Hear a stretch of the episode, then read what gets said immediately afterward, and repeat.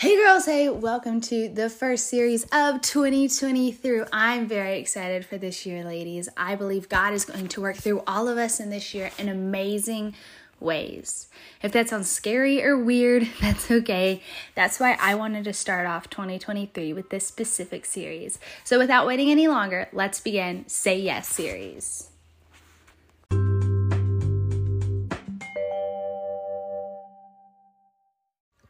I hope y'all had a great first week of this year. I certainly have. It started off with a clean new slate and surrounded by family. I got to see my friends at school for a day and then leave to go to Passion Conference in Atlanta and then come back for the weekend and go hiking with my family. Maybe your year hasn't looked like that though. Maybe your 2023 fresh start wasn't so fresh. I want to start off by saying I'm sorry. Life has thrown whirlwinds at lots of people this year so far, and I'm sure I'm going to get lots of them throughout the year, even if it didn't start that way. This year is going to be full of challenges, good and bad ones, and I'm going to give out one of the firsts that hopefully won't be an upsetting challenge. Maybe difficult, but definitely joyful and not sad. Over the next few weeks and throughout the series, I want us to challenge ourselves to say yes to God no matter what the question is, no matter where we're told to go, no matter what we're told to do, to just open handedly tell God, I'm here, send me. We're going to talk about different people in the Bible and how they did it. And I want you to think about your own challenges and where you haven't allowed God to work in your life yet, where you haven't given Him the access. And I want you over the next few weeks to allow Him to be to be in that area in your life and to say yes to the Lord. And I believe it's going to change all of our lives tremendously. So, this week's challenge is going to be saying yes to living a life with Christ. And to do that, we're just kind of kind of look at a few different verses. I'm going to leave you with more of a few questions and thought points rather than telling you what to do because living a life with Jesus is truly a personal relationship. And with that, I want you to know that whether you've been a Christian for a while, whether you're a new Christian, or whether you just stumbled along the podcast, I want to say hello, welcome. But we can all learn something from this because living a life with Jesus is a continual process, and saying yes to that is also a continual process because the devil will constantly try and get in our head and have us stray away from Jesus and God. And so I want us to really focus on this year returning back to Him and then living out that way. And so we're going to spend a lot of our time in the four gospels and kind of just nitpick at what living a life with Jesus is going to look like. And then I'm going to leave you with some questions and hopefully just have those roll around in your mind until we meet back here next week. We're going to be looking at two different people. Well, a group of people and then a person. And we're going to be starting in Mark 1, verse 16. And I just want to give you a little bit of background story. Jesus has just been baptized by his cousin John, who thought he was definitely not the correct person to do it. But he says in verse 15, the time has come, the kingdom of God is near. Repent and believe in the good news. The next verse, my Bible has it headed as Jesus calls his first disciples. So as Jesus walked beside the Sea of Galilee, he saw Simon and his brother casting a net into the lake, for they were fishermen. He said, Come, follow me, and I will send you out to fish for people. At once, they left their nets and followed him. When he had gone a little bit farther, he saw the son the he saw James the son of Zebedee and his brother John in a boat preparing their nets. Without delay, he called them, and they left their father Zebedee and the boat with the hired men and followed him. What I always love about this is how many times for my younger folks out there, if mom says clean your room or you have a college uh, you have a paper due in college how many times are we often procrastinating on those things we're like i'll do it later or not even do it at all hopefully you do the paper for college, but there are things that we are told to do and we are asked to do, and we just don't end up doing them.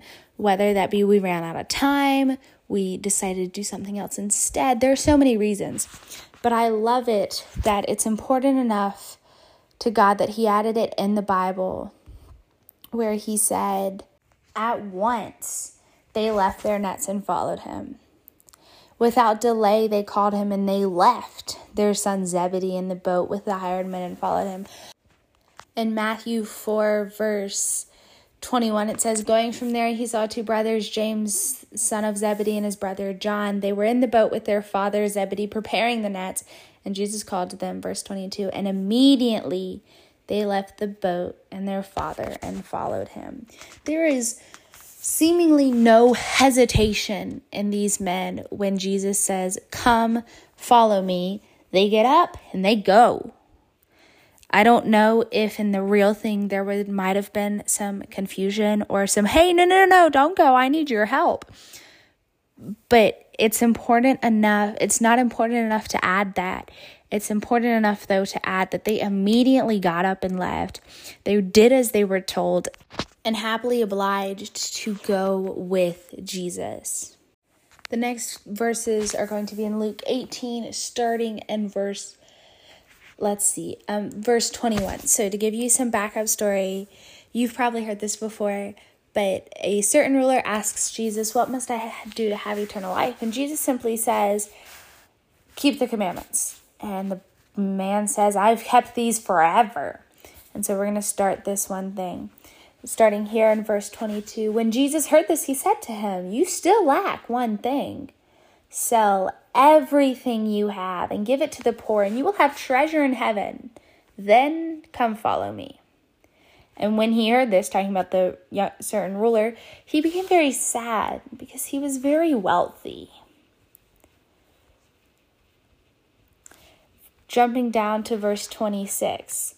Those who heard this asked, Who then can be saved? Because Jesus said, How hard it is for the rich to enter the kingdom of God. And Jesus replied, What is impossible with man is possible with you. Peter said to them, We have left all we have to follow you. So Peter's essentially like saying, Praise us, God. You know, we've, or congratulate us. We've done everything that you've asked us to do to follow you. In verse 29, truly I tell you, Jesus said to them, No one who has left home or parents or wives or brothers or sisters or children for the sake of the kingdom of God will fail to receive many times in this age and in the age to come eternal life. So, one thing, well, the whole story is great, and I'm sure you've heard the story of like, don't be rich, you know, because rich people can't necessarily get to heaven. I want to take a different turn on this and go back to the certain ruler. Jesus tells him, You lack one thing. Sell everything, give it to the poor, and you will have treasure in heaven for doing what you're doing. And then you can come follow me. And the ruler well went, Welp, I got my riches and I like my riches, so see you later. Sorry, can't do that. Guess I just won't have eternal life. And he walks away. And yet, when Jesus says, Come and follow me, the disciples get up and go. Not knowing what's going on. The man knew what he had to do, and the disciples didn't. But the ruler left. He said no to living a life for Jesus. You and I have the chance every day we wake up to be like the ruler or to be like the disciples. Say, Yes, Lord, I'm willing to take you where you take me today. To be like the ruler and be like, You know,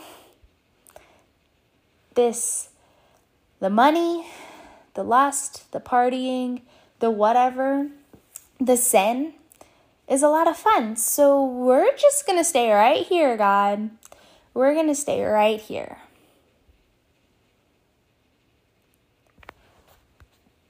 Which life truly sounds better?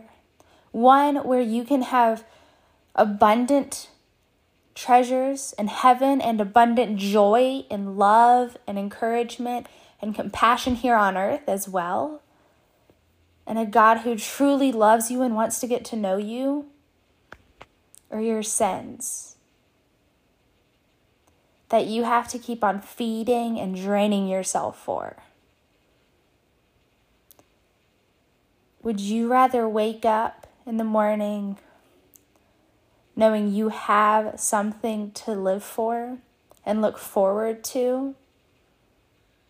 Or knowing that you have to get to the next drug, the next party, the next club, whatever, because you have become a slave to it and you don't know how to stop it?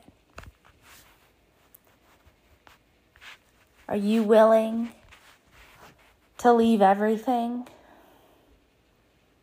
for an abundant life or keep everything and live a lacking, insufficient, depleting life.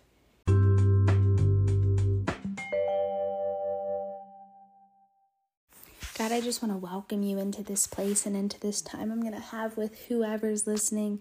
And Father, you tell us and mark for whoever has ears, let them hear. And God, I need to know that so many times in my life.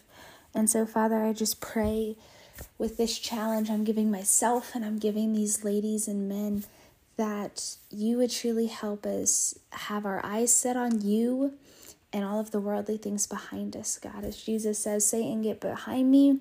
Father, I pray that you would be in the forefront of our lives and we would have everybody else see that. God, with this challenge, I pray that you would remind us of it constantly and um, just help us become more like you in everything we do. God, I pray over this time. And God, I just pray that it would be put to good use and you'd be glorified through all of it. In Jesus' name I pray. Amen.